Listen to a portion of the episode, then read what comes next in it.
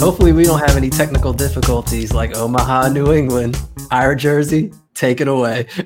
Welcome to League One Fun. Please subscribe, rate, and review us on your favorite podcast app. We're sponsored by Roughneck Scarves and Icarus FC. I'm Ira Jersey, and that voice you heard was Jason. Jason, you can't say this in the U.S., but in the England you can. And all I got to say is we're staying up. Oh, it's over here. We're staying up. And they're going up. So I'm right there with you, you know. I'm not going to get into the pro rail thing. I don't have the we don't need that. Although, so I'm just going to, if I can just rant just for a second. So I would love pro rail. I just don't know realistically how we could implement it here without owners really getting scared. But Ira, please. I don't. So, it's been such an exhausting week. Look at my nails. Look at my nails, Jason. I have no nails. I've been biting them all week, you know, up leading up to Sunday's game where Aston Villa was able to stay up because I'm an Aston Villa supporter, and we squeaked in by the skin of our teeth. By VAR. Yes, you did. By VAR a couple of weeks ago. That's right. Lack of whatever you want to say. But exactly. Going on, you know, to American soccer, which is full of parody and no debate about how it's ran and how we're doing and how we improve it. Everything is just perfect, and we're all, we're all aligned.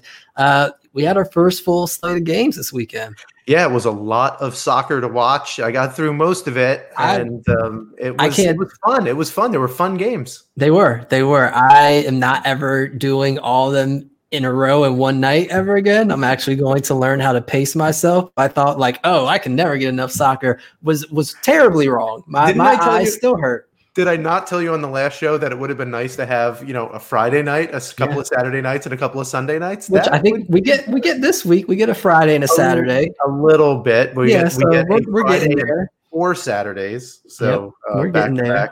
So anyway, so shall we talk about a little news? Because we're back. You know, this feels right now, Jason, we're back to our regular kind of show. It feels kind of right. And then the first piece of news is going to drop on us, right? Yeah. So, and so you want to say you want me to just get into it? You broke the news, so I'm going to give you the glory, man. All right. And I tried to break it as very neutral level as possible, but I'm to the point now to where it's unacceptable to where I feel what teams in the league are doing to the players. And so for those who don't know, and I know there was bits and pieces of people tweeting it, the facts that we do know is that last weekend, when Richmond played Greenville, there were 3 Greenville players who tested positive for COVID, right? And they played. They did not get the results until after the game was played, which means there is a possibility that they could have spread it to Richmond players, right?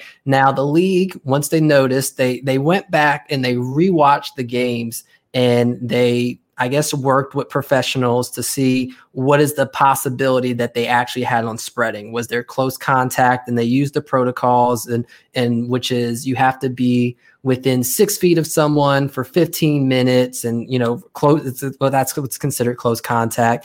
I don't know how you determine whether or not you can spread a disease to somebody by looking at tape, but as somebody who's played soccer, it's hard for me to not think that you've been isolated specifically from half a team for more than 15 minutes a game. It just doesn't make sense to me. But regardless of how they made this decision, that's how they made it. My issue, though, was Richmond then played Tuesday night against Tormenta, and we're not able to test and get results back before that game. So therefore, if it was spread, even if they don't think it was, you are now putting a whole separate team at risk to get COVID, who already was at risk because they had 2 players that had it before who they've already quarantined. And so it doesn't make sense. And I know the protocol is saying, we take these weekly tests and then we get the results. But if the weekly tests aren't going to give you results before the games, then what's the point of them, right? Like, the idea is that these players are going into the games knowing that everyone that they're playing with is COVID-free, tested negative, they're good to go. Where instead, now you've got players wondering, okay, am I going to catch it now? Am I then not going to be able to play for 2 weeks and I have to quarantine? And it's a mess. I don't understand why the protocol is to test weekly if the test results aren't going to get back in time. And so I made a conscious decision Tuesday after talking to players, because this is not just a one off event, right? This is not just a Greenville Richmond thing. There's multiple teams, up to 5 teams right now in the league. Well, the league confirmed that through the 20th of July that there were 2 players who tested positive, right? Right. So, and we're at the 29th. Other ones must have been, yeah, exactly. The other ones that you heard about must have been after that 20th date. Right. But the idea then is those players that played this weekend, they that did test positive now or after, they've already played, right? And so there's already been confirmed case in North Texas in Forward Madison game, right? There's cases that have been happening outside of just that Richmond Greenville, right? We have 5 teams right now that have positive cases. So this is one of the things to where if you're not going to ensure that these players are safe to play, and then especially because they have to travel more than any other league right now, right? You've got Tucson having to go all the way to Fort Lauderdale. Like it's too much. It's too many people. It's too much of a possibility and a risk to spread. I just don't think that I agree with necessarily the protocols, but the teams themselves and kind of forcing the players or not giving them the space to say like, hey, I don't feel comfortable with this. Whereas they're told, hey, you know, yes, this happened, but we already talked to professionals. You're fine. Just keep it on the low and don't say anything and keep playing. Right. I don't approve of that. And that's why I made a conscious decision on Tuesday to not tweet about the game, to not talk about it. I don't want to spread awareness to a league where players are uncomfortable playing in. Well, I think this is a situation where, you know, there's obviously no collective bargaining agreement yet, but there is a recognized players association. So this is where the players association has to come in and speak on behalf of the players and what they're comfortable with in terms of playing. Right. So and from what I've heard, it's been radio silent. Right. So it's just bad all around. Right. It's just one of those things to where I think the owners have to push back on the league. The players have to push back on the owners. It's one of those things to where everyone needs to be on the same page of comfortability, because it's not fair for these players. Even though you're saying, oh, you'll be fine, you don't know that. That is not scientifically 100% fact. Like the only thing that is factual is that positive cases were playing, and now they're going to be playing again next to you, and you do not have new results to see whether or not they're still positive. So I don't know. Well, on that happy note, there was some other news that we should talk about. So that is not, it's soccer adjacent, but it's where these teams play. So assuming that they don't have COVID and they're on the field playing. So City Stadium upgraded. You know, they had a reasonably big capital spend to upgrade City Stadium. They upgraded the internet, so Wi-Fi will be more reliable there now. They put in new lights. They have a new sound system. They put in a new irrigation system all throughout the stadium. So, you know, a whole bunch of upgrades. That is something that the new ownership group I know has been working on for the better part of a year and a half now, and a lot of those have now been now been put in place. So good on them. So when the River City River City Red Army, right? There you go. I was thinking about the Reedy River Riot. It's my first show. It's my first full show. I'm getting a little confused. But so when they're there, they're going to be able to hear the announcer now instead of it being all garbled and stuff like maybe it was sometimes like a Six Flags roller coaster and yeah, exactly, something like that. And also Chattanooga, they have new digs. Jason, you want to talk a little bit about it? They are playing in there. They're going to be opening up their new stadium this weekend. It's a part of $150 million mixed-use development. It's a $20 million privately funded soccer stadium. They just put out a video not too long ago with a drone footage, and it looks nice. You've got your clubhouse, you've got your stands, you got everything you need. It's going to be a consistent project, right? They're going to be building, housing and, businesses and everything around it. But, to play in their own place, to finally have, a place that they can call home. And then the question of, the timing of it being built with everything going on with COVID and the quarantining. So, yeah, I think it's an exciting thing for the team and, for the residents in Chattanooga. it'll be great to see how they perform on there, because obviously they've been on the they were on the road this week, and coming home it'll be interesting to see, because it they have been training there, so we've seen some footage of them actually on the pitch training. I think it was just all the stuff around the stadium, from parking and restrooms and all that kind of things that they were still finishing up in the stadium. So yeah, the fans hold it. You'll be all right. You can hold it for 2 hours. You'll be fine. Yeah. As far as I know, they will have lavatories available, okay. By the way. Okay. So shall we talk about matches? We had six we're going to talk about today. Let's get into it. Yeah. There's going to be a lot. So where do we want to start? Well, can we talk about styles a little bit before we even get into any of the matches? Okay. So, just what I've noticed from the seven matches or so we've had so far is everyone seems to want to be really much more attack minded than they were last year. So last year you had teams like Chattanooga and Greenville that were a little bit happier to sit back and absorb pressure. But now it seems like everyone either has some kind of pressing strategy or counter pressing strategy that is making these games a little bit more open, even though a few were 0-0 draws. They were more open than I would have expected. Had you asked me, how do these teams play?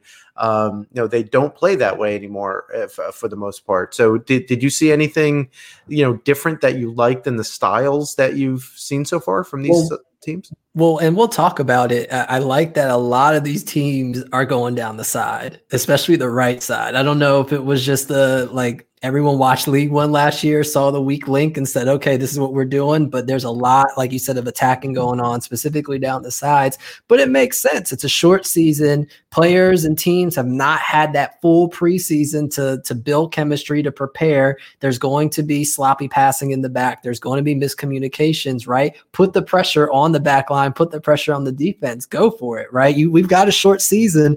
There's nothing to hold back for. Certain games in a long season, you go, okay, we're playing on the road, a midweek game, and then we have another game Saturday. Let's just try to go for this draw, right? If we can get a goal in early, we're going to get it, sit back, and we're just going to try to save legs. Now it's no, you push it. It's 5 subs. You get the depth. You get substitutions. You get rotations. Yeah, go for it. Yeah, Greenville and Fort Lauderdale have already played 1/8 of their season, right? So that's wild, David, to say out loud. So this weekend, and this is only on the weekend, you had 15 goals in 5 matches, but the first match ended 0-0 with the New England Revolution 2 scoring 0 and Union Omaha in their premier match, their first match that they've ever played, also scoring 0 goals. Possession was reasonably even. The Revs had a little bit more. Shots were even, but Union Omaha seemed to have had the better chances. They had 5 shots on target, although a couple of those were dribblers, quite frankly. But the Revs tried to shoot from the outside. 8 of their 11 shots were from outside the box. Quite a lot there. Joe Rice, the former Richmond kicker and former USL League Two player, he had 4 saves on the day, and he really kept New England Revolution 2 in that match. And they needed him, especially, when arguably their best defender has pulled off the team. I think they announced it the day before the game or 2 days before the game. He came up big in big situations, especially in the aerial. He had to come out twice and win some balls that a lot of keepers, if you're not confident, you might make a mistake on the punch, or you might be too hesitant to grab and it goes through. So he looked good. I was really impressed with Joe. Yeah, so a Lionsbridge FC alum too, by the way, in USL League Two. I was waiting for you to say it. Yeah. There you go. Mare almost scored in the 67th, and I know we're watching the highlights here. Basically there was a goal line clearance by New England, so Mare almost had it. Their first goal in franchise history, and then.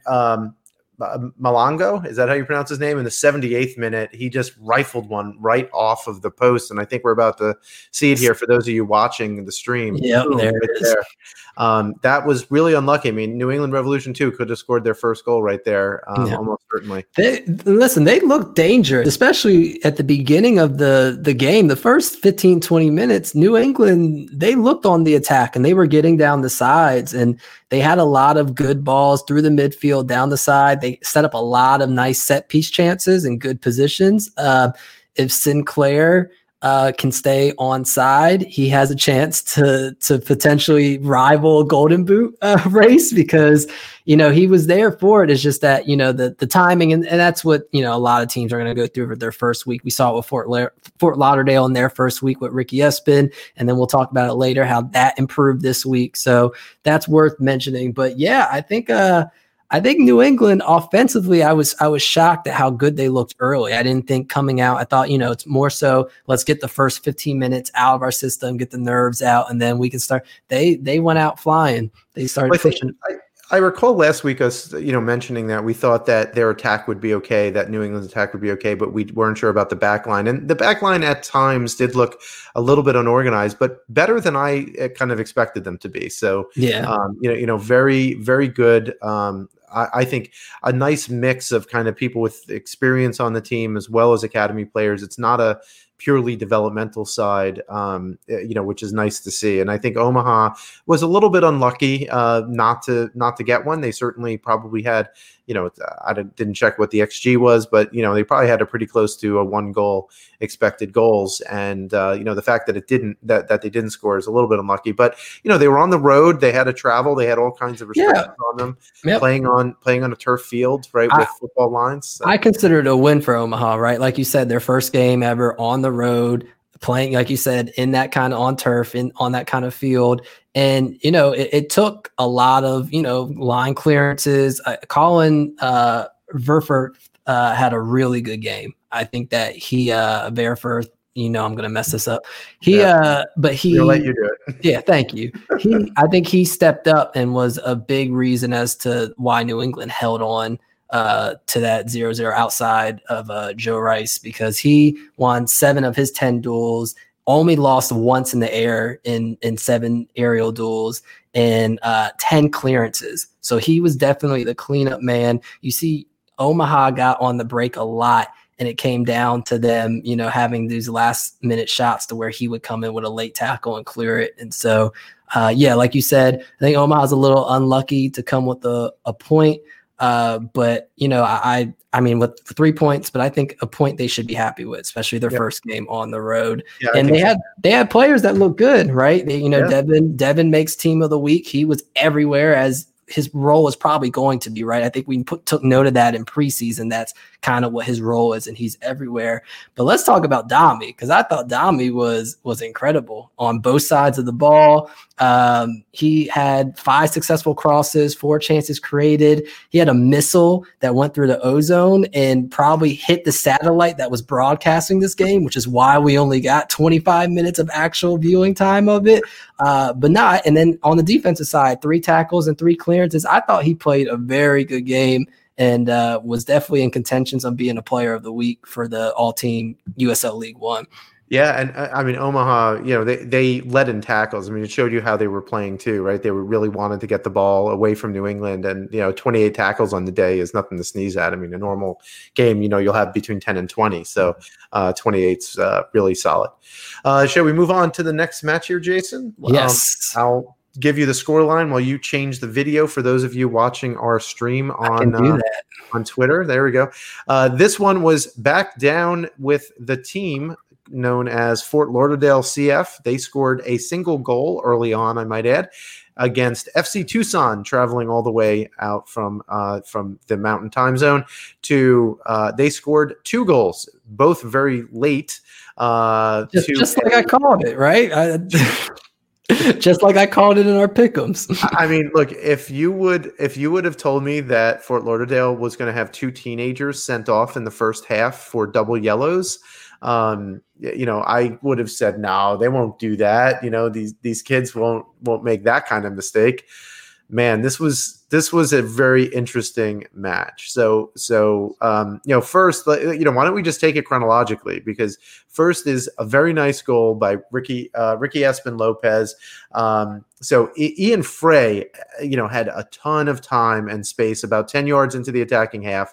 He makes a great through pass to Rosales, beats 4 Tucson defenders. So great pass out there. Yeah. And Rosales' cross, one time low, finds Espin, who's running into the box, and just taps it in. Like it's like it's a training field exercise. And like I was telling you, that's the timing thing, right? That ball to Rosales and then that cross, last week, that was probably offside, at least one of those, right? And I like when Rosales shows he is one of those defenders and those backs who can get up, or he's one of those players who can get up, and he puts in great crosses. And Ricky just got in between two defenders. One on his inside was playing a little more loose, and then he got in a better position and in front of the one playing outside, and so it was an easy tap in for him. Well, what I noticed for Fort Lauderdale is they definitely wanted Rosales to get more forward than their left back, whose name escapes me now. And, they were definitely attacking down that right-hand side a lot more, at least until the yellow, right? Until or until the first sending off. And they dominated possession and playing in that first half. Even when the first person went off with that red card, they still dominated with possession, and they still had the better chances. And in fact, I think it was like the 40th minute, Ricky had another one where he had a header that he was by himself, had a free header and couldn't finish it, and that would have put them up 2-0. And then it becomes a chase, and it becomes just them parking the bus. But I think Fort Lauderdale looked pretty good. They even, like I said, playing down a man, they held Tucson to one shot on goal that whole first half. And that shot came after their second player got sent off. So, I think Fort Lauderdale is going to be, I think, a good team. And we saw flashes of that last week too, right? Where the more experienced team won, in a way, the same thing here, but even, even for that, the fact that they were able to hold on until the 81st minute, they were able to play, 35 minutes down two men, right? They had nine players, and yes, did they, did they have that, those two reds, both of which were kind of, pardon my French, but they were both bonehead moves, quite frankly. Well deserved, to put it that way. So in the 27th minute, I'll say this, 16-year-old, Josh, I even practiced this beforehand, but I think it's Savadera. He had a two-footed tackle for a second yellow that quite frankly could have been a straight red. You put in a two-footed tackle against someone and you're going to get called for it, right? Even if you don't, completely take the guy out, or you get the ball, doesn't matter. You're endangering the other player. And, for me, that would have been a straight red anyway. Who was a little bit, the referee was kind to give him just a second yellow. And there was also another challenge, that was a little questionable, I think, in the 14th minute or 12th minute, something like that. Yeah, and it was just like, and that one was just called a regular foul, and I was like, that's when you can see the inexperience of a young team, because a lot of questionable tackles from them. So, and then in the 45th minute plus two, Ian Frey, who had that great pass for the goal in the 8th minute from the back line. He also had a really bad tackle that you saw there. He, had a leg up, totally tripped up the player. This is one of the reasons why I tell my teenagers, stay on your feet, stand someone up, don't slide tackle, because you risk this kind of move unless you practice it over and over again. Here's that second yellow. So you see how he keeps his left leg up and high as he's doing it. I mean, again, that's not a red, that's a yellow, but that's his second yellow. So and the first yellow was ridiculous because he literally just shoulders a guy down the sideline for no reason and injures his own teammate while doing it. He just takes out two players. It's uncalled for. It's not stopping any kind of dangerous counterattack. And so, you don't do that, then you're just picking up a yellow and the game's different. You take those fouls, when it's like 2v2 or something like that, and the goal's there. You don't do it when you're 35 yards from goal, right? Yeah. That's not the time to do that kind of tactical foul. Plus you were winning, right? So worst case is you've drawn or something like that. So, but then in the 81st minute comes the first goal for FC Tucson. It's Azad Liadi from Liadi. Why did I write?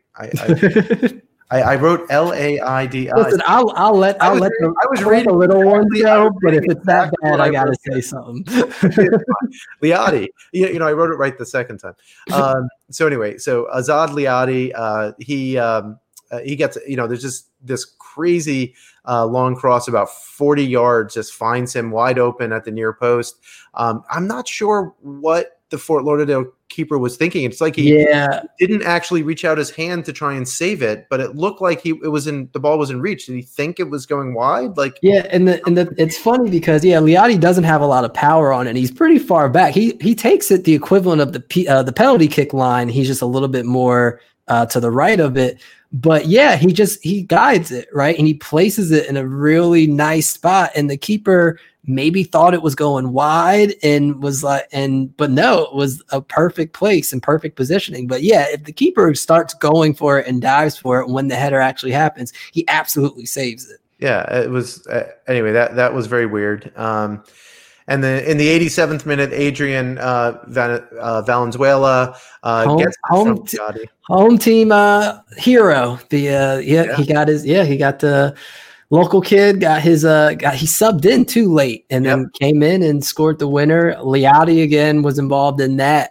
But if you watch that, it's all about when Shaq Adams' cross goes in. It looks like it's going out. And Longden, I believe it was, just has this amazing athletic jump where he positions himself perfectly outside, out of bounds, but keeps the front of his body in bounds so he can head it back. And then that's what leads to Liadi, who tries to shoot it, deflects, and perfectly deflects right into where it needs to be for Valenzuela to finish it off. Yeah. So Tucson had 25 shots in this match, and 8 of them were on target. Yeah, not great. So I mean, most of them were in the second half. Admittedly, like you said, Tucson had 1 shot on target in the first half, and the other 7 were in the second. So it shows what happens. But Tucson was also offside 7 times. Yeah, again, first week you're going to see that a lot. But I also think that second half, Liadi made the difference. Even not just with the goal, right? But he came in that second half and had 3 chances created, had the assist. I think he really kind of stepped up that offensive game. They had Charlie Dennis coming back a lot more. So Charlie wasn't the pivot that he was last year with Tormenta. And so I think Liadi kind of stepped in. And then in that 80th minute, they brought in 2 more offensive players. They threw everything at him, and that made the difference. I think players like Shaq Adams. Shaq was incredible for his hold-up play, the ability to have 2 defenders on him, draw them in, and get past them. So now Fort Lauderdale only has 3 players, since everyone else got sent off actually defending. And so, I think Liadi had a really good game and was really an impactful player in their offense. Well, so one of the things that I think that, I mentioned at the top when we started talking about this that a lot of the teams had slightly different tactical setups and the style of plays were a little bit different. I'm not sure that we saw what FC Tucson's going to be because that first red was so early that I'm still not convinced that they're necessarily going to be necessarily a dominant team or fighting for the top of the table or anything like that. At least from this game, So it's going to be really hard to. If I looked at it the first 25 minutes or so, I'd say, they looked okay, but I actually think that Fort Lauderdale outplayed them, quite frankly. And, until that first red card, at least. I 100% agree. But I do think with Tucson, one thing we'll see is that Eli Velton is a baller. And so I don't know what it is about Brazilians, but I don't think they actually believe in positions. So you could call him a left back all you want. I looked at a number 10 that whole game. He was incredible. He was everywhere. I had to do a double take because I'm looking at the stats. He was involved in 21 duels. So that shows you just how everywhere he was, and won 15 of them, had the assist, had 6 crosses, 2 chances created, and then, since they just threw him in a left-back position, since Brazilians don't believe in positions, he also had 2 clearances, 2 interceptions, 5 fouls won, none conceded, and he did concede 1, but even more impressive, 8 tackles, which is why you see such a high win rate for his duels. I just thought he was incredible this week.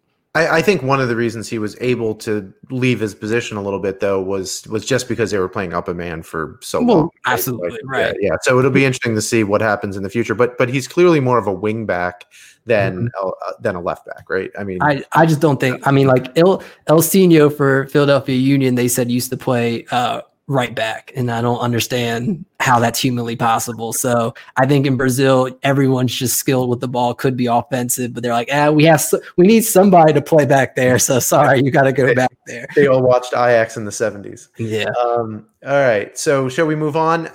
Yes. Greenville Triumph 3, Richmond Kickers 2. Sorry, Richmond. This was, I thought, a pretty interesting match overall just because of how back and forth it was. There was another red card in this game late in the game, after all the goals were scored. So it could have been 3-3 maybe had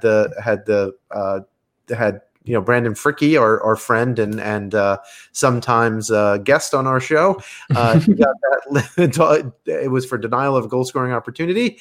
But Greenville gets on the board first with Jake Keegan doing Jake Keegan things again. After a scramble in the box that was originally credited as an own goal to Scotty Thompson. Blake Schultz, the camera guy and the sweater guy, made sure that he went on social media to let me know and everyone else know he had the evidence. He had the frame by frame shot to show that was a Keegan goal. Right. Well, it's one of these things where you had three guys at the same time basically swinging for the ball, and you couldn't really tell who it was, but Keegan was one of those players, and he was sliding in, and presumably, I mean, look, we can parse each frame or something like that and say, Scotty. No, he did. I'm telling you, I am 100% in. Like he took a iPhone picture of his camera that was showing the preview, and you can see Jake Keegan's foot going through the ball in the shot form. You got to give it to him, and credit to Greenville's fans because they do online bullying and promoting just as well as anyone else in this league. And so they made sure to keep Jake Keegan's golden boot race top level and make the league change that own goal into a Jake Keegan goal. So props to them. Well, and if nothing else, he deserves a credit for creating the goal because he was the only attacker there in the middle of three defenders, right? So, right. But then about 10 minutes later in the 35th minute, Matt Bolduc gets on his horse. So Akwe from center back just basically plays a ball into the right channel, and Bolduc just gets onto his horse and just flies past Tyler Polak, who's not a slow guy in his own right, and just hits a great ball to the far post from just inside the right-hand side of the 18. Great run and a great finish from Matt Bolduc, a very interesting counterattack, which is not how I had been seeing Richmond play so far, right? Richmond had been pressing and counter-pressing and, basically having a mid-block where they would apply pressure just inside their offensive half, but that's not how this goal was scored at all. No, and props to them, right? We talked about this year, can Richmond offensively put some pressure on and, not be so stagnant with the ball and try to play out the back and be slow, and Bolduc showed slow is not in his vocabulary. My man was booking.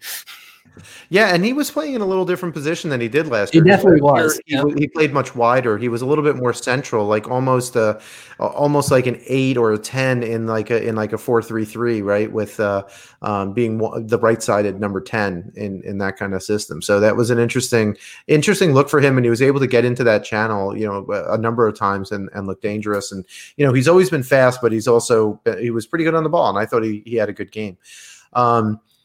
But in the 46th minute, there was actually an own goal that's scored by Ian Antley. So Brumall misses a clearance, right? So basically Brumall came in for Akira Fitzgerald, who went out with an injury. Brumall tried to clear it. There was some miscommunication in the back line. The center backs collided.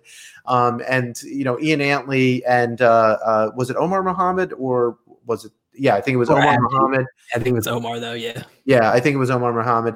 And Antley were basically fighting for the ball, and the ball just pops up and kind of hits Antley's knee and goes into the goal. Not much you can do about that. Yeah, I mean, quite frankly, it's tough on Ian because, had he not been there, Muhammad would have gotten the goal, right? Right. Yeah, so Chenier on River City 93 made an interesting point, and he's like, look, this isn't Ian Antley's fault because the fact is that he was trying to do his job. Yeah, I 100% agree. Yeah. I don't think that goal happens if Akira is there. Yeah, because he just communicates better with the back line, and you know, we maybe doesn't go for it at all because he knows that Akwe is not going to is going to be there to go for it. Yeah. So, you know, again, that's the type of unlucky kind of stuff. So as we found out later, you know, Akira got a knock and was taken out at halftime, but he it turns out he was okay because he did play last night on Tuesday night, which will in a game that we'll talk about a little later. 69th minute, Jake Keegan scores once again. This time, Tyler Polak got his revenge. Woo! That was a beautiful interception and just counter in general. I love seeing that. The interception, giving it to Carlos Gomez in the middle, who makes the opportunity to either go to his left to keep the Polak run, and then he does, and then Polak sends it crossfield to Keegan. That's just beautiful. To have the interception and the assist, love it. Love it. Yeah, well, that's exactly how the press is supposed to work, right? So instead of sitting back, right, like, you know, Greenville, and we saw this their first game when they were playing Fort Lauderdale, you know, they were still pressing or counter-pressing. So in this case, it was, okay, you know, there's a bad touch. Tyler, instead of sitting back and absorbing the pressure and waiting to be able to win the ball, you know, takes that step forward, wins the ball, and then starts the attack. And, you know, Richmond, because they were playing a relatively high line, they were able to get in behind. So, yeah, it was just, it was a lovely play and exactly probably something more or less out of the training ground that John Harkes has had Greenville working on. Yeah. And Tyler, I think either led or was top three at interceptions last year. That's just what he does, right? It comes down to decision-making skills and being able to predict, okay, do I want to make this jump and make this sacrifice to where if I don't get to this, I'm allowing for a whole bunch of space and opportunity for them to cross the ball with no man pressuring them. Well, but this is different than last year, right? Because Tyler last year, from what I remember,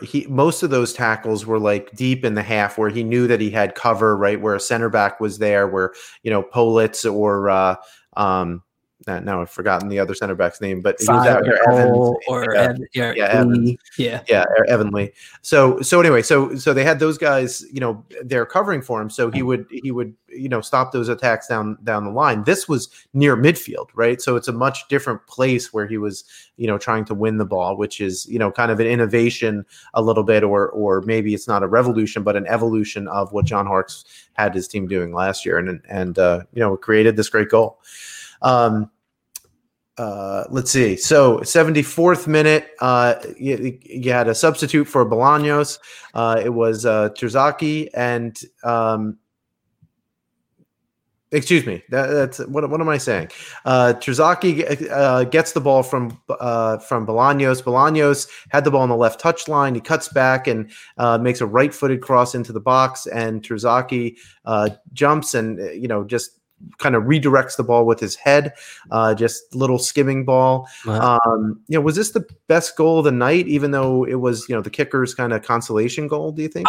I think it was the best goal as far as how, like, the goal itself, but I do think that the build up to Greenville's goal with the Tyler Polak interception was just beautiful as a play. But as far as just the goal scoring, yeah. But my question is, how much space you going to give him, right? Like, yeah. I tweeted, you know, Greenville let the gap bigger than Michael Strahan's front teeth. I don't understand what, you know, and it's the second week.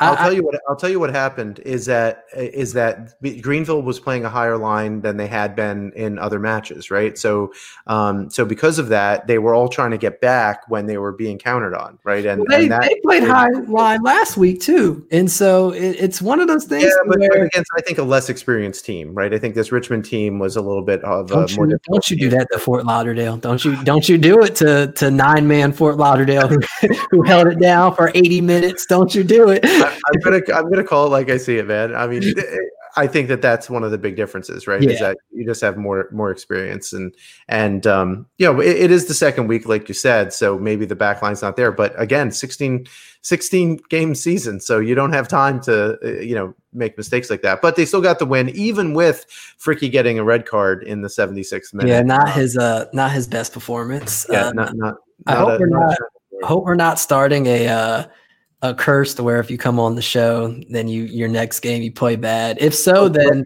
last year encourage your opponents to come on. Exactly.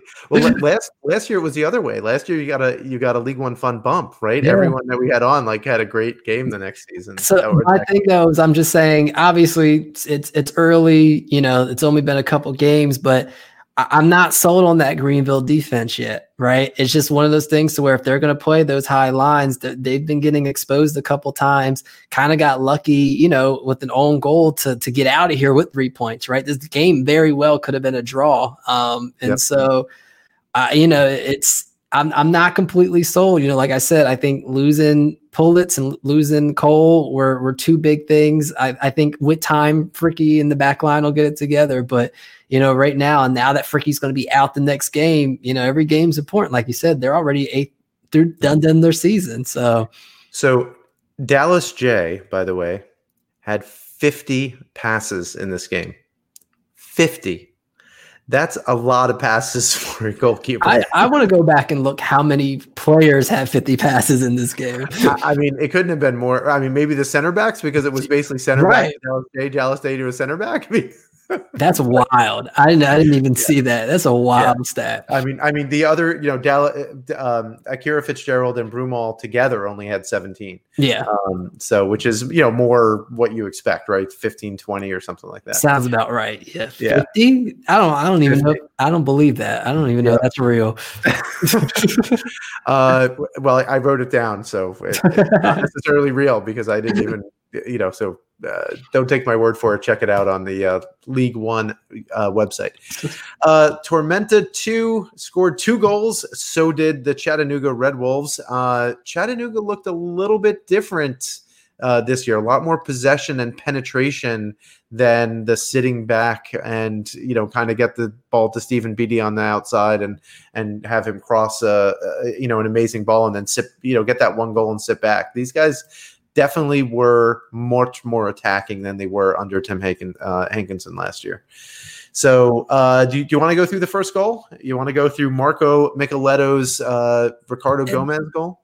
It's Marco being Marco, right? It's Marco getting the ball. Like, one thing is, when Marco gets open space, it's must-see TV, right? It's one of those things to where, you know, Tormenta, their bread and butter last year was winning the ball in the middle, given that kind of give and go. Marco takes off. He does that, gets the ball on the right side, is one-on-one. He cuts in the middle. I don't know why the defender doesn't know that he's going to cut in the middle, because Marco always loves to cut in the middle.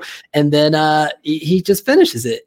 That's where he's at his best. That's why he's offensively one of the most dangerous players. And so, I mean, He crossed up that man out of his shoes. It's wild. I'm not sure, you know. So I think I think I wrote down it was Ramos, I think, was the defender. I think he started the slide tackle actually, but he totally you know, advertised the fact that he was going to make a slide tackle right there and starts to go down. Yeah. And Micheletto just makes this, you know, quick, it wasn't quite a Cruyff turn, but it was a quick cut. And it was, you know, just left him one-on-one with the keeper, and he's going to score that all day long, right? Marco shake and bake Micheletto. You can't show what you're going to do defensively to him. 'Cause like you said, he's going to expose you with that. And you should, like, if anything, keep your hips a little in, expect for him to cut back. But yeah, it was just still, again, his goals are always fun to watch because they're all always really just great open field, hard runs, and just fun, skilled goals. Yep. The second goal happened in the 52nd minute. Greg Hurst from Pineda. Pineda made a very speculative pass into the box, quite frankly. I told you about Pineda. Y'all don't want to listen. Yeah, but that was such a speculative pass. I mean, he cuts in from the right side, just, you know, happens to kick the ball somewhere near the middle of the box, and it happens to find Greg Hurst, who, by the way, it's hard to tell from the angle that we have, but Hurst's turnaround, you know, shot, he did it totally blind. So, you know, Greg Hurst knows exactly where the goal is. He has eyes in the back of his head or something, because he just turns around and shoots one time without even looking up. You know, it's a good goal, but it's, you know, not a ton of buildup, and I think that Pineda was a little bit lucky to, you know, have a little deflection from a defender in the box to get the ball to Hurst. Okay. I mean, listen, all I'm saying, you know, 3 chances created, you know, three crosses, successful. You know, I think he knows what he's doing. But yeah, when you put it this way, you put yourselves in those positions to where you can get lucky with those kind of things. Yeah, right?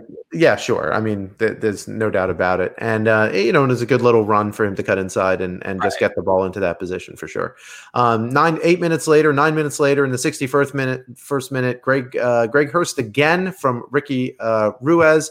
The ball, so the ball comes out from a corner kick, winds up at Ruiz, who I think was the farthest back defender, right? He was that guy who hangs back around midfield in order to prevent a counterattack on a corner. And he winds up getting the ball and just, you know, makes a nice left-footed cross toward the far post, and Hurst gets it. Now, what was interesting about this is that this was a bungled set piece, actually. So it was clear that what was supposed to happen was Chattanooga was supposed to take the corner. It was supposed to go to Greg Hurst, who was supposed to flick it up toward the back post where the two center backs were crashing the far post, and Hurst actually missed it.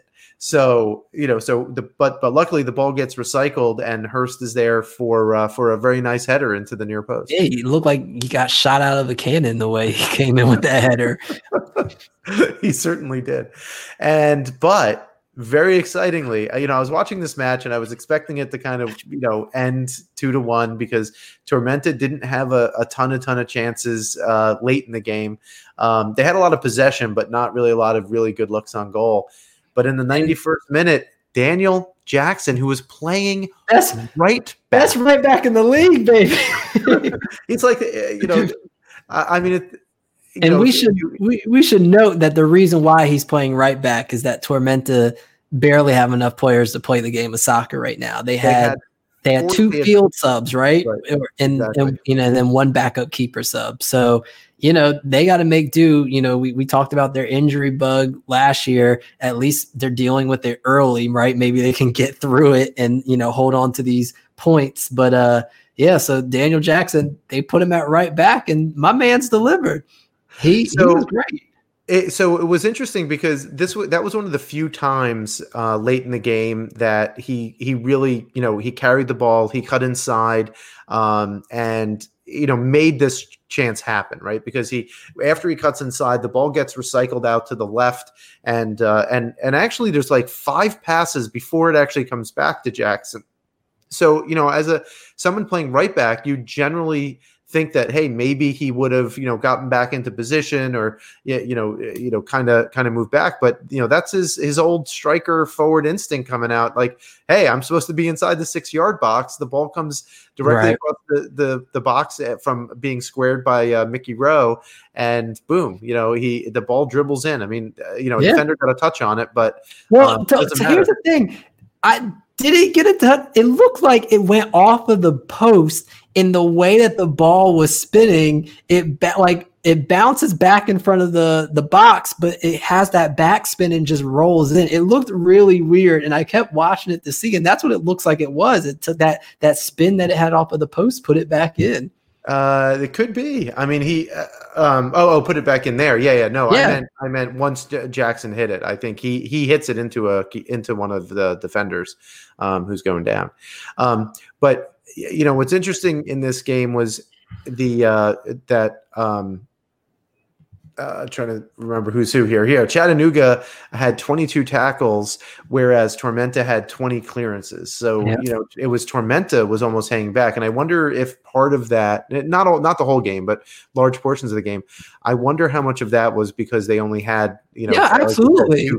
You're not going to throw your team out to attack and know that you can't sub anybody out when they get tired legs, right? Sure. You don't want to concede late and lose the goal. And like you said, they were up 1-1 until later in the second half. So at that point, they're like, hey, let's try to ride this out a little bit. Let's try to keep this going. And then when that happened, it was like, all right, well, now we got to throw people up, right? We, you know, and thankfully they just happened to have a right back who used to play striker. Exactly. Hara had a couple of saves. Mangels had 3 saves. You know, Mangels looked pretty good. There were 8 yellow cards in this match. So, you know, not as many as Fort Lauderdale had in total, but still a lot of yellow cards.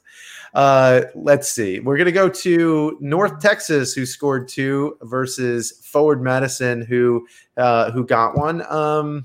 any overall general thoughts on this game? I mean, it was your normal North Texas game. They had 622 successful passes. Yeah, it was by 1,000 cuts or 1,000 passes in this case. I thought in the beginning that Ford looked really good in those first 15, 20 minutes, and then you had the goal, and it's bad luck that takes a deflection, right? And that kind of sucks the air out of that, right? Like, I'm sure it's one of those things to where, and it's an own goal, so I'm sure it's not as hard to get over it, but it's still kind of like, we were playing so well, and then we have to deal with this. And listen, I tweeted about it, and we'll talk about it as we go along with the game.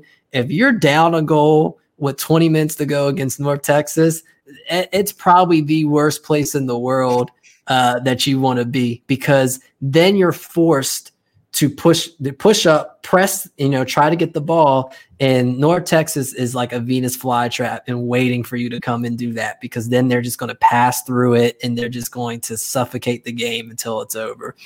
It's able to, North Texas, of any team in the league, and they proved it again in this game, they know how to keep the ball, right? Like, they had passing accuracy of almost 90%, and with 622 passes completed. I mean, that's 71% possession for North Texas. It's and Madison is not a possession team, right? And you have all these new players, so I'm telling you, it's a factory. It's a clone factory out there. They're taking the DNA of Arturo and David. It's unbelievable how, like, you can just assume, oh, he plays for North Texas. Oh, he's part of the SCD Academy. Cool. He's a great passer. Like, that's it. Simple as that. Like, last year they had almost 20 players that had over an 80% passing accuracy. It's wild. It's absolutely wild what they're doing. Yeah. But I do think that in that first, like I said, the first 10, 15 minutes, Fort looked good.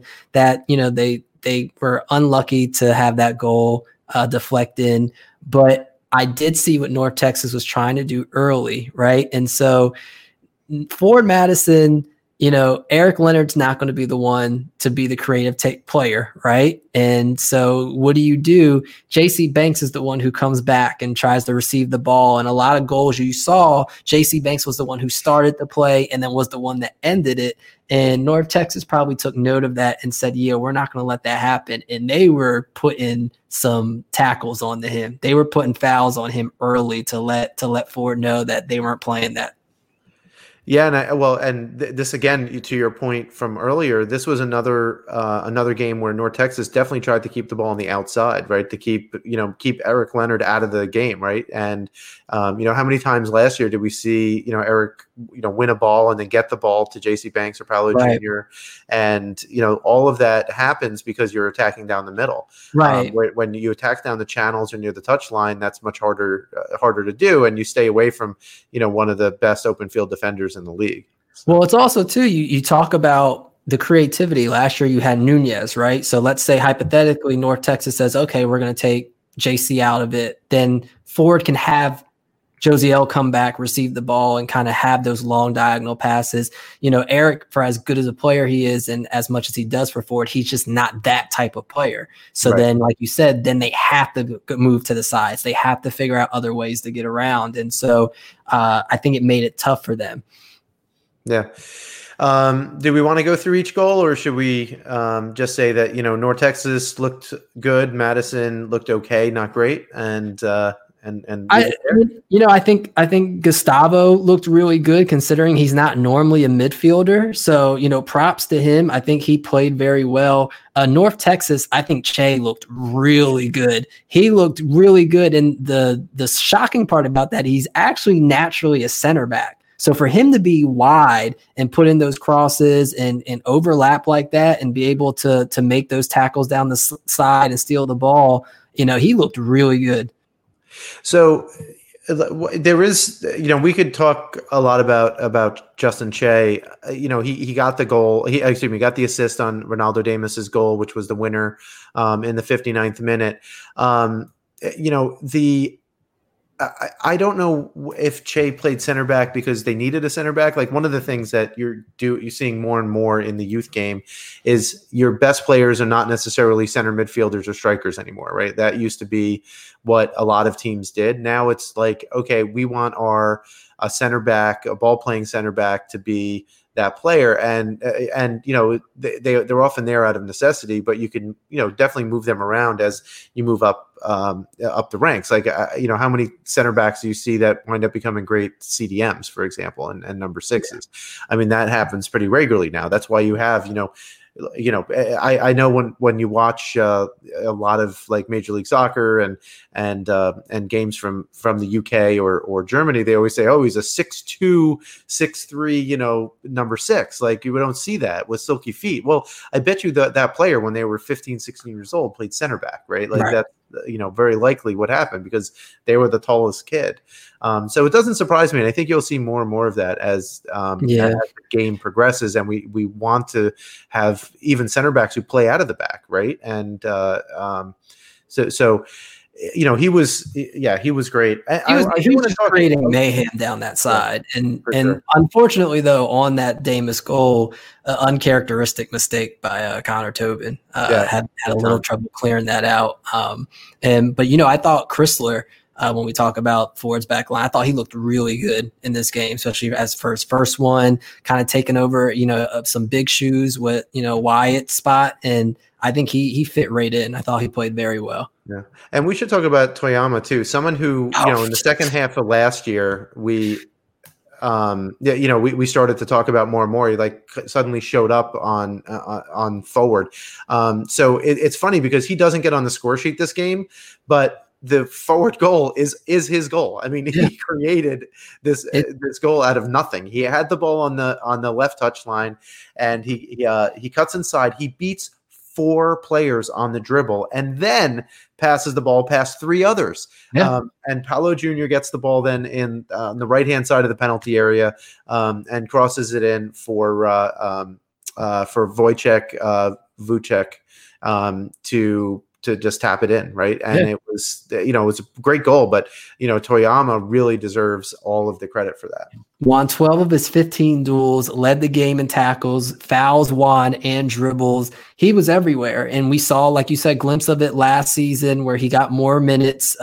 He's a player that they can play in the back or the wing. I think last year they used him more in the wing, but now with the departure of Manley, they've used him in the back. Pato, who is solid where he's going to play, right? So you don't have to worry about that side. They put him in on that side, the other side, and yeah, he killed it. He's someone I'm really excited to see because if he can play consistently this well every game, he's someone that I think that, you know, a lot of USL championship sides and maybe even if Minnesota United and all those affiliates that they have want to take a look, you know, he's someone that can be a big utility player in another league. Yeah. So Chicago Fire is that other affiliate. Well, it's everybody. They're promiscuous flamingos. It's whoever gives them attention. All right. So those were all of the Saturday matches. Please, please, please. Can we get less matches all at the same time on Saturday? Family. Exactly. And I'm charting a soccer team at the same time. I got a lot to do. Tuesday night, just last night from when we were recording this on Wednesday night, was a very exciting 0-0 draw between South Georgia Tormenta and the Richmond Kickers. If you think you like soccer is boring and uninteresting, I think this is the kind of game that you know have to watch because, you know, even though it was 0-0. It was very interesting tactically. You saw Richmond in that mid block, and they, you know, won the ball regularly right around midfield, and were able to try and counter. Tormenta was they weren't exactly lining up one for one, but they were trying a lot of counter pressing, and in doing so, they had a lot of chances themselves. So. You know, I thought it was a good match. You know, the fact that you know the Kickers kind of were a little bit stronger in the back line than they were. They were a little bit more defensively sound. So some of the little issues I think in covering in particular was they obviously worked on that on Monday in between in between the two games. Akira Fitzgerald was back, which I think was good because he made a couple of really, really good saves. Definitely organized that back line a little bit better. Player of the game, in my opinion. I think my 5-word review looking at my notes for the Kickers was, thank God Akira is okay. Because he came back. And one thing about Tormenta is they're going to put shots on frame, whether it's outside the box, whether it's in, they're going to put pressure on your goalkeeper. So if you do not have a top goalkeeper in this league or an elite goalkeeper, expect to put 2-3 goals up to, that you have to play against with Tormenta. And so there is easily a good 2-3 shots that you have to be a top keeper in this league to save. We're looking at one right now outside. It was incredible for him to come back after an injury to do that. And so, Micheletto, I'm sure, feels robbed that Akira was out there. Yeah, Akira for me right now. I mean, granted, the sample size is 2, but he's my, he would be my keeper of the season so far. I mean, easily. Yeah, and don't sleep on Hara though. Hara, when you look at right here, reactionary saves. Him coming out and, he's not the biggest of keepers. So when he comes out to grab the ball in those aerial duels, I thought Hara looked, equally as good. And I think Hara is one of those keepers who, when you have to play with a sub and a half, maybe you grab 2 guys from the YMCA before the game. It's important that, especially in that second half towards the end of the game, tired legs, they're going to get some shots off of the other team. And so he did a good job at, preventing them from dropping points at home. Yep. And, good on Tormenta too, actually, because he, Tormenta still only had 2 subs this game. They're apparently going to get 7 players back for this weekend. So you'll see probably a very rotated lineup for Tormenta when they play OCB this weekend. Tormenta's a little lucky. I mean, they're home their first number of matches, so I think at least 3 in a row. But they don't have much to show for it yet. 2 points out of 2 games at home. You'd really probably hope to have 4, right, Jason? Yeah, but. You know what? I don't hate it because it's not like they played Fort Lauderdale and OCB. You know what I'm saying? It's one of those things to where they're playing competitive teams. So for me, it's points saved because you can very well drop those points, right? So now that they have those points, they're getting people back. It's more of a relief. The OCB game is the one that they can go ahead and say, okay, let's go ahead, get our confidence up. Let's go ahead, get some goals. We get some rotations. Players can recover. And then from then on, now you're season ready. Now it's time to play against the Greenvilles and the top teams to see where you stand. Because Chattanooga's not as a competitive team, almost made the playoffs. Richmond, as you see this year, offensively looks a lot better. So it's not like they're dropping points at home against teams that are well below them. I think that they should be happy considering they had to play within a 5-day radius and with no subs virtually. So I'd be happy if I'm Coach John Milracy. Well, Saturday to Tuesday, so only 3 days. Yeah, so not even 5-3. That's crazy. Right. All right. So shall we preview the match? The 5 matches for this coming week? Yes, let's do it. All right. So first, let's go with Friday night, 8 p.m. Eastern time. Forward Madison is hosting the Greenville Triumph.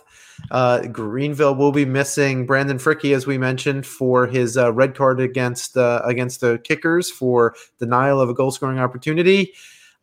Based on this could be a really great match, or I think Greenville could run away with it. Wow! Yeah, okay. I'm gonna go out on the line. I mean, look, I like Forward, but.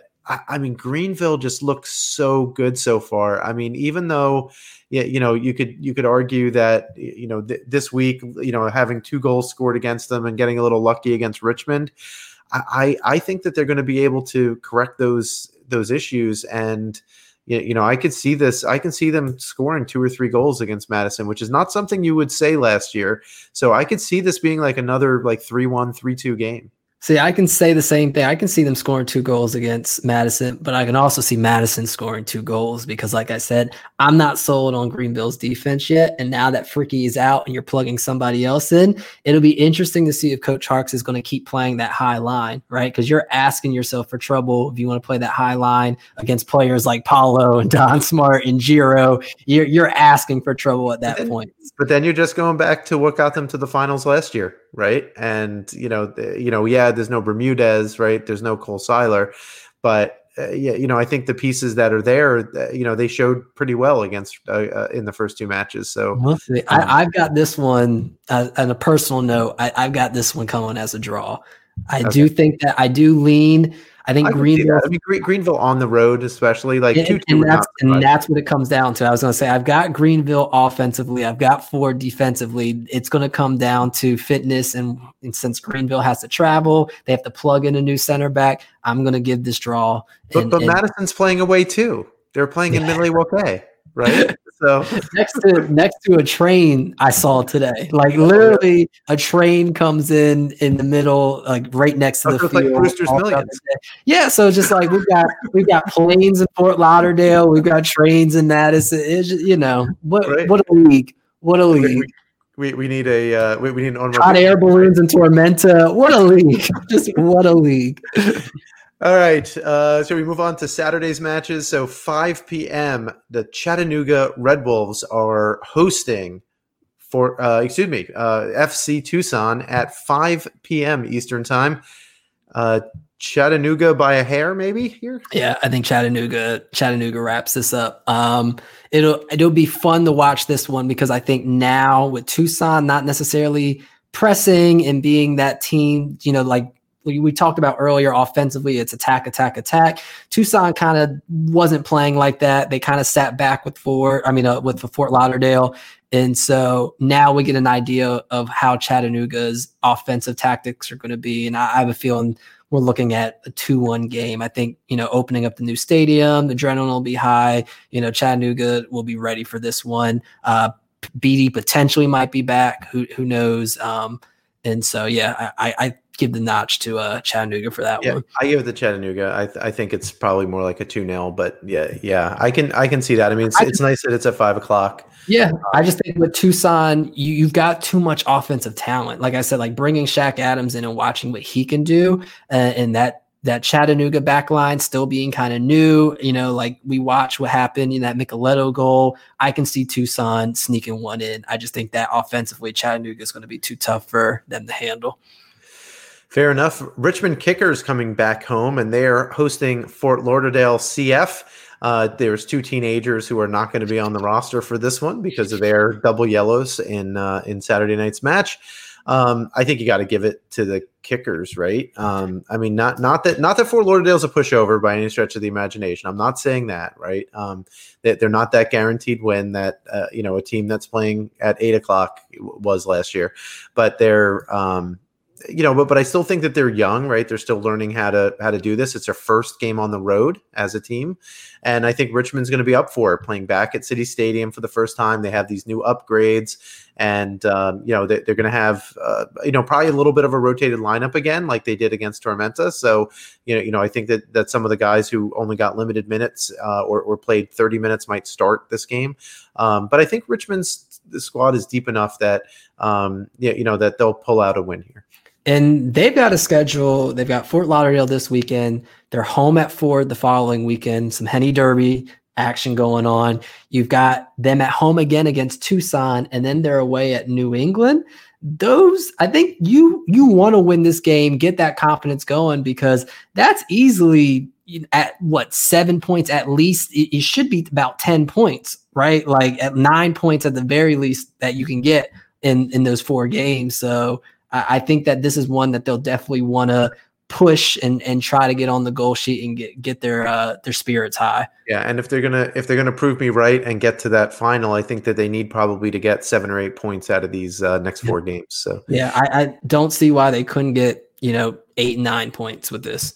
These next 4 games. Yeah, three wins would be perfect for them and put them in really good shape for the second two-thirds of the season, I guess. So then at 8 p.m., we have two matches starting at the same time. Again, Stop. Yeah, it's like, look, I can't do two screens anymore. I'm too old, half a century old. I can only concentrate on one thing at a time. My wife hates it these days. 8 p.m. South Georgia Tormenta versus Orlando City B. South Georgia proved that they can score, right? Even though they didn't score against Richmond on Tuesday. We know that Micheletto and Gomez. There's guys. Pato. Pato and Coutinho were rested this past game. And I think that's because of so they're going to be probably starting Saturday. I expect Tormenta to come out guns blazing. They're probably going to try to put up two or three before the first half is even over. And there's not a lot that we know about OCB. I hope that they're more entertaining than they were last year. Last year they were entertaining just in a bad way. Right. But we don't know. And this is their first game of the season. So, it could be a much, much different OCB team. And you a fan of bad news, Ira? Cause I've got some for you. Oh no! It's going to be. I'm good news. I'm good news, right? I'm staying up. Okay, all right. Aston Villa's staying up, so I'm not going to get down. But it makes great content. It's great content. If you tell me that it's going to be bad, it's a bunch of academy kids, and it's new academy kids. Only two returning players from last year. And I don't even know if Tablante and Amar are going to get the start. I don't, there are going to be new players to watch for. They do have a 7'12" Serbian striker up top. And so it's there. It's not like it's going to be, I'm going to skip this game because I know Tormenta is going to. You still want to see what OCB has and see what their academy players look like. They do have a couple guys on loan, but I don't know if it's going to be like, the way we're surprised about Fort Lauderdale and how they kind of came out swinging and how they've looked like a pretty decent team. I don't know if we're going to quite get the same for Orlando. All right. Well, maybe that has to happen all the time. Who knows? It'll be a perpetual joke. Just like we're going to have the same person score the first goal in 13 different seasons for 13 different teams, Yeah. Also at 8 p.m. will be Union Omaha having their home debut against the reigning champions, North Texas Soccer Club. I don't know. Like this is a hard one, right? Because North Texas showed that they're not that much different than last year, right? If Ronaldo Damas is up top, you can always get a goal, and you have guys who can cross the ball, and they're gonna, aim for that 600 passes a game like they were, like they did last season. But Union Omaha is going to be up for it. So either one or two things, right? You have butterflies in your stomach, and you're going to make mistakes, or Alma N4 is going to dribble around everyone on North Texas and score, right? Those are the two possibilities here. Yeah, a lot of Parliament, a lot of Union fans been talking the team up, saying, "Oh yeah, we're gonna win. We're competitive year one. Y'all gonna find out how competitive you are." Because, like you said, North Texas virtually looks like the same team from last year. Batista in the back makes a huge difference. I thought he played huge. Yeah, he played really good against Fort Madison. So y'all going to find out how good you are this weekend. And so it might be a blessing in disguise. You get North Texas is early, right? Because now you actually get to see that competitive level. You can go back and make changes. And now the level you need to get to. But y'all going to find out. That's for sure. Yeah. And you are at your home stadium. So hopefully you've been practicing there a little bit. Sold out crowd, right? And we'll see it. Well, sold out for their 20% capacity or whatever they're allowed to have. Sold out. That doesn't change the fact that sold out. That's sellout. That's true. All right. So, Jason, did we get any questions? I forgot to put anything out, but so our guy Chris Ashley from That Soccer Show said Charlotte MLS supporting director Zoran Creneta mentioned a potential partnership with the Triumph. Yeah. What are our thoughts about that? Yeah, so a couple of things. So he mentioned the Triumph along with the Independents and North Carolina FC, basically, loaning players down and maybe having, some kind of academy maybe system between them. And, I think Greenville, without having their own, they have youth clubs within their within the area, and they have a couple of guys on academy contracts. I think that any kind of you know, support that you can get from a higher level club is going to be important, especially without, you know, promotion relegation. But even in other countries, you know, you'll have associate or affiliate teams that play in lower divisions that are trying to, you know, get themselves up to a higher level too. So I think that can only be good. And I think, you know, I think Coach Harkes is someone who, you know, will have enough respect among the coaching staff that he'll be trusted to potentially get a couple of, you know, very promising 17, 18-year-olds to train up and be squad players for Greenville. And, you know, there might be a player or two in Greenville that, you know, really impress, and they maybe get a shot, a loan up to an MLS team for a couple of months just to see what they can do. Yeah.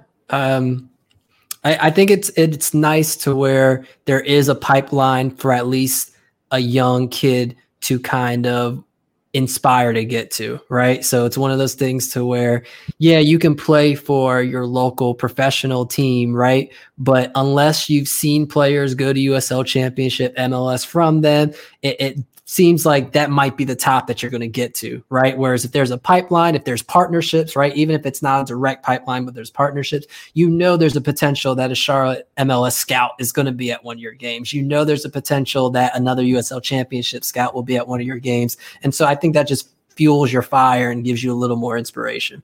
Well, in a way, it seems like maybe Charlotte MLS is doing the opposite of what Forward Madison's doing, right? Where, you know, they want to have, you know, a basically be the Carolinas MLS team, because at least initially they will be, right? Unless, right, you know, it maybe in the future Raleigh gets a team or something like that. And, you know, as this goes on, we're going to, you know, come full circle and say, you know, until there's pro rel, you know, this is what the landscape's going to look like. And it's only good that we have more and more teams. And we've said it on this show many times, right? So if every community that has, you know, 500,000 people or more has their own professional soccer team, whether it's League One, NISA, League Championship, or Major League Soccer, that's how we find talent. That's how we develop talent, and that's how we move people up the ranks. And that's how every other country in the world does it.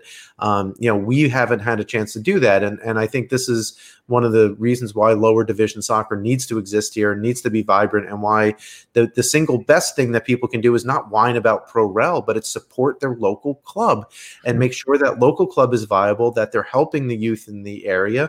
And you know, that's how we develop world-class players. That's just the way it has to work. It's the only way it can work. Like that. Say it with your chest, Ira. I love it. And right. Then we do have one more question. We got an email from anonymous, and they have asked, who is the biggest disappointment so far, and who is the biggest surprise so far? Ooh, and I just put this in our show notes. So, yeah, I'm putting you on spot. I'll let you stall a little bit, give you time. You're putting me on the spot. No, I know. I'll take it. I'll take it. I think the biggest surprise for me, now this is only for me, is the fact that North Texas doesn't seem so far to have a big drop-off, right? So I thought that, you know, maybe they basically took all of their best players from the academy and, you know, as well as some of their first team players, and that, you know, given that most of them, you know, had moved up and some moved out, right? Arturo Rodriguez leaving, for example, that there would be some kind of drop off. But at least from what they showed with, again, sample size of one, but what they've shown so far is the system is working, right? And so that's my I think first surprise. Do you have a surprise here, Jason? So even though they don't have any points to show for it, I'm super surprised at Fort Lauderdale, because they are academy kids. They are teenagers out there. And yes, they might be a little bit too confident when it comes to those slide tackles. But that confidence, you know, you look at Frey, you look at Ferry in the midfield. These guys are taking on, you know, professionals and veterans in this game one-on-one and having no kind of hesitation, having no kind of fear. You look at Rosales, the way he gets down the side, and the way he's putting crosses in on a tee. You know, we looked at that first week. If Ricky and that timing is a little better, they are very competitive in that first week, and they could have went into that half up a goal or two, and now we have a whole different game against who we are predicting to be the champs this year, right? So you know, I'm shocked that they've come out and they've looked as good as they have. And then who knows what's going to happen with first team players coming down. We know that, you know, Inter Miami is going to be getting another striker. So then that gives, you know, does Jerome come down? You know, it leaves possibilities to where they get even more talent and they even, you know, have more to show in the upcoming game. So, you know, yes, they have more cards than they probably have chances traded, but I think that I'm surprised, right? Anytime you have a group of teenagers playing their first professional games, if it's not a New York academy or a Dallas or a Philly academy, you don't know what to expect. And I think that they've really surprised me. All right. And so for disappointments, I can't say that personally I've had much in the way of disappointments outside of, you know, maybe all the COVID stuff. But on the field, I haven't had that many disappointments. I mean, your news about OCB maybe is the single biggest disappointment. Yeah, no, I was going to say the same thing. I haven't really been disappointed by anyone. I would like to see more from Tucson. I mean, yes, they did win, like I predicted in our pick'ems, and I was the only one to pick them as a lock because everybody else is a coward. But I do want them to show more. I think the second half they showed the team that they could be. Now I want them to do it against a full team and not a team that's playing down two men. And so that's kind of, though, I was hoping that they came out that way in the first half. And since I don't have the sample size for a full game against a full team, we'll see if they'll pick that up this weekend. That's a good shout. So Jason, I think we've gone on for well more than an hour. We're approaching a full time here. So if you're complaining, you don't love this league enough. I'm not complaining. I'm just saying that you know we have a lot to do because we have five more matches to watch this weekend, and you know I've got a call with my soccer operations people, and I got like work. You know? The players are trying to get back in game shape. So are we, because this is a lot. Exactly. So, well, I hope for a weekly show, people don't mind an hour and a quarter, hour and a half show, because I think this is what it's going to be like the entire season. Yeah. So I agree. Hopefully you're not disappointed by that, but if not, you know, you don't have to listen to us all on one day. You could listen to us on over 2 days. So Jason, I mean, if you're a coward, yeah. Well, I don't have a commute anymore. I hate to say this. You're right. Listening has gone down quite a lot because I don't have a commute, and it's actually kind of distressing. Mine has actually gone up because I like people conversing in the background because it makes me feel like I have friends since I haven't actually seen any since February. So, yeah, I keep a podcast going. All right, fair enough. Jason, where can people connect with you? You can find me at Home Sweet Soccer. And I can be found at Ira Jersey. And you can connect with the show at League One Fun. That's at League and the number one Fun. Thank you for listening. Please rate and review us wherever you get your podcasts. And thanks to our sponsor, Roughneck Scarves, the official scarf supplier of the United Soccer Leagues, Major League Soccer, and U.S. Soccer. Get custom scarves to your group or team at roughneckscarves.com. And, Jason, if you need a cool kit, where do you go? Like just a custom kit for your team, adult league, you know, if you decide to go. I don't even know because is there even such thing as a cool custom kit that I can go to? Well, there is, Jason. It's called Icarus FC. Go to IcarusFC.com for all your custom cool kit needs. I'm listening. Okay. Okay, so if you need, you know, even if you're a fictional team that needs merch, right? Like, you know, go to IcarusFC.com and they'll set you up, no problem. Okay, yeah. So, Jason, until next week, hashtag support local soccer.